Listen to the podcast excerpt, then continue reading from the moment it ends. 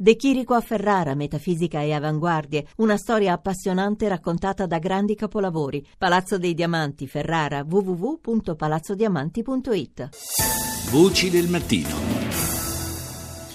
Di nuovo buongiorno da Paolo Salerno, seconda parte di Voci del Mattino. Donne e soldato tra fiction e realtà. Cominciamo dalla prima, dalla fiction.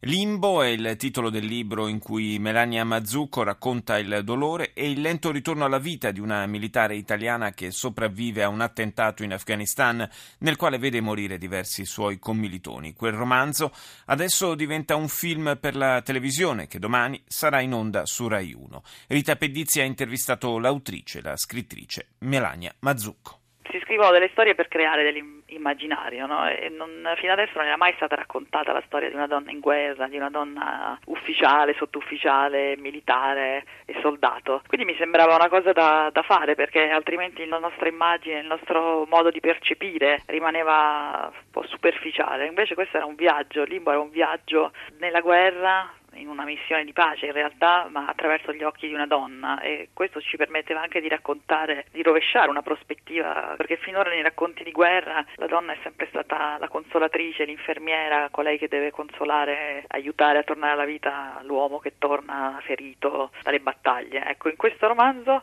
Invece è il contrario, la persona che torna dalla, dal fronte, che torna dall'orrore, che torna dall'aver visto cose terribili, è una donna che porta dentro il suo stesso corpo la ferita della guerra e mi sembrava qualcosa di assolutamente inedito e che valeva la pena di, di raccontare. Tra l'altro affine ai fatti di oggi. Sì, perché quando ho scritto Limbo sapevo che c'erano delle donne in missione, ma appunto non era ancora mai capitato che qualcuna per esempio fosse stata gravemente ferita, ma era una cosa possibile perché le donne erano lì insieme agli altri, no? E quindi è stato un romanzo che ho immaginato, però poi la realtà ti insegue e quindi poi sono anche accadute delle storie del genere. Una sua riflessione su quanto sta accadendo oggi? Beh, Limbo ha assunto in questi giorni una, un valore ancora più forte probabilmente perché in realtà poi il vero cuore del romanzo è, è quello del ritorno, anzi del ritorno alla vita, come si può ricominciare a vivere dopo aver visto l'orrore e soprattutto dopo aver visto morire i propri compagni, dopo peraltro i compagni di Manuela sono vittime di un attentato kamikaze, no?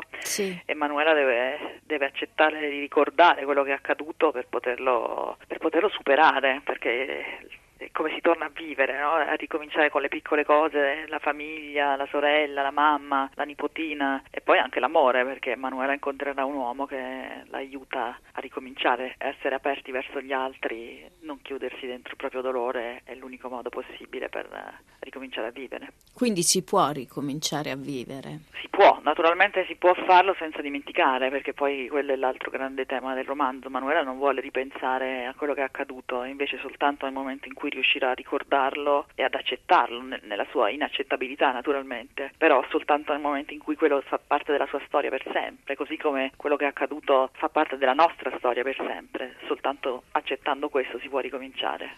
Un suo pensiero rivolto a queste donne? È stato come una prova generazionale, no? perché in fondo per una ragazza di oggi è una possibilità, un'opzione entrare nell'esercito, come quelle di tanti altri lavori che si sono aperti alle donne, penso alle donne che sono entrate in polizia, nelle forze dell'ordine negli ultimi 20-30 anni, no? è stato un cambiamento epocale, che però riflette anche il grande cambiamento che c'è stato nella società occidentale e anche nella società italiana. Le nostre madri e le nostre nonne non avrebbero mai immaginato un giorno di poter fare quello che fa Manuela, ma in fondo anche quello che fanno tante altre donne in altre professioni, penso oggi alle reporter, eh, le inviate di guerra, anche alle donne che sono nella finanza, nelle, nei grandi consigli di amministrazione di aziende importanti, no? fino a una o due generazioni fa era inimmaginabile. Credo che questo ci ponga anche delle sfide nel modo di stare insieme no? fra uomini e donne, forse questa è una delle ragioni anche che mi ha interessato a scrivere Limbo, proprio perché Manuela si trova ad avere a che fare in una funzione peraltro di comandante sì. con degli uomini che inizialmente non l'accettano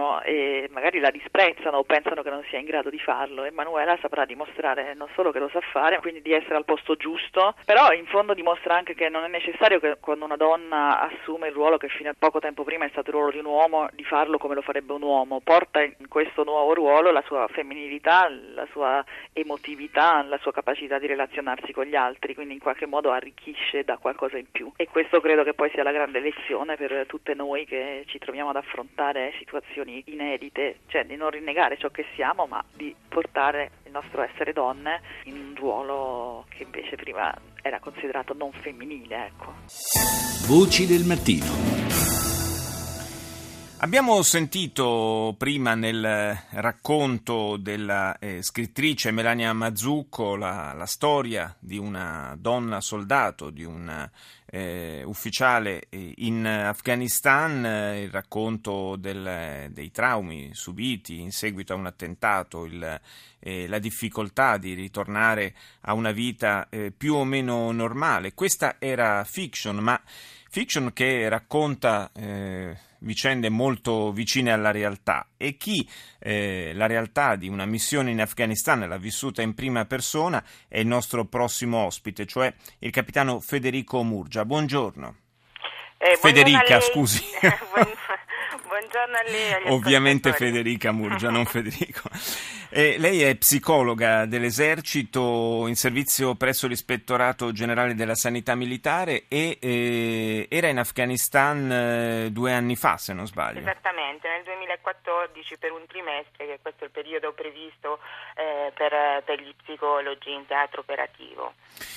Eh, abbiamo parlato in precedenza proprio degli aspetti psicologici del ritorno da missioni di questo tipo. Eh, chi meglio di lei eh, ci può aiutare un po' a capire, eh, in particolare per una donna, in generale per un militare, ma per una donna e, e per una donna ufficiale in particolare, che cosa significhi eh, rapportarsi con situazioni come quelle con cui i nostri militari sono costretti a, a fare i conti in missioni impegnative come quelle in Afghanistan? Beh, eh, io credo che non ci sia una differenza eh, grande eh, tra uomini e donne, le differenze possono essere più che altro ehm, tra le personalità diverse di ciascuno di noi, quindi nell'affrontare eh, ehm, eventi critici.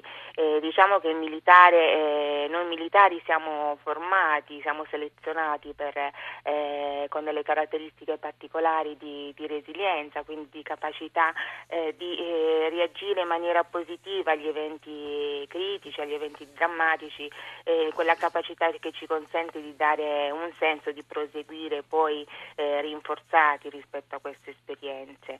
Sicuramente eh, l'esperienza in teatro operativo è un'esperienza che lascia il segno nelle persone, non necessariamente in senso negativo o traumatico, spesso ecco ripeto anche dalle esperienze professionali oltre che eh, personali eh,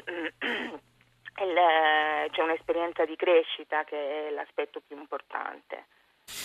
E, ehm, si accennava nell'intervista precedente anche a, eh, ripeto, quello è, è, un, è, un, romanzo diventato poi un eh, film per la televisione, eh, ma io vorrei se, sentire un po' da lei eh, se, se, queste sono cose che trovano un riscontro nella realtà, delle, eh, della difficoltà di questo eh, ufficiale donna a farsi inizialmente accettare dai suoi sottoposti che sono tutti uomini. C'è ancora questa difficoltà di approccio o eh, è qualcosa che è andato attenuandosi fino a scomparire?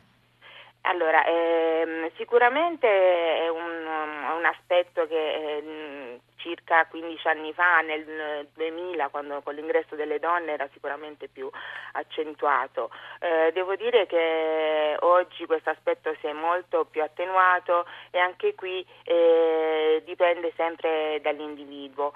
Eh, io ho visto comandanti donne integrate eh, in maniera perfetta con il, suo, con il loro personale eh, mm, nella consapevolezza che oggigiorno la capacità di uomini e donne eh, sono complementari, non sono alternative, eh, entrambe sono essenziali per il perseguimento degli obiettivi comuni e questo lo si vede in particolare in teatro operativo.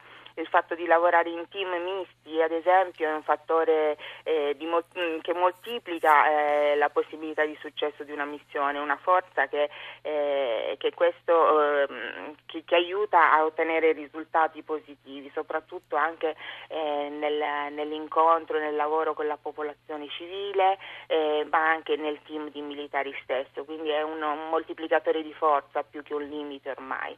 Questo anche secondo la, l'applicazione della prospettiva di genere, che è un mandato che la Nato ci ha dato e che noi stiamo applicando anche eh, nelle nostre missioni, formando e impiegando gender advisors eh, nelle nostre missioni.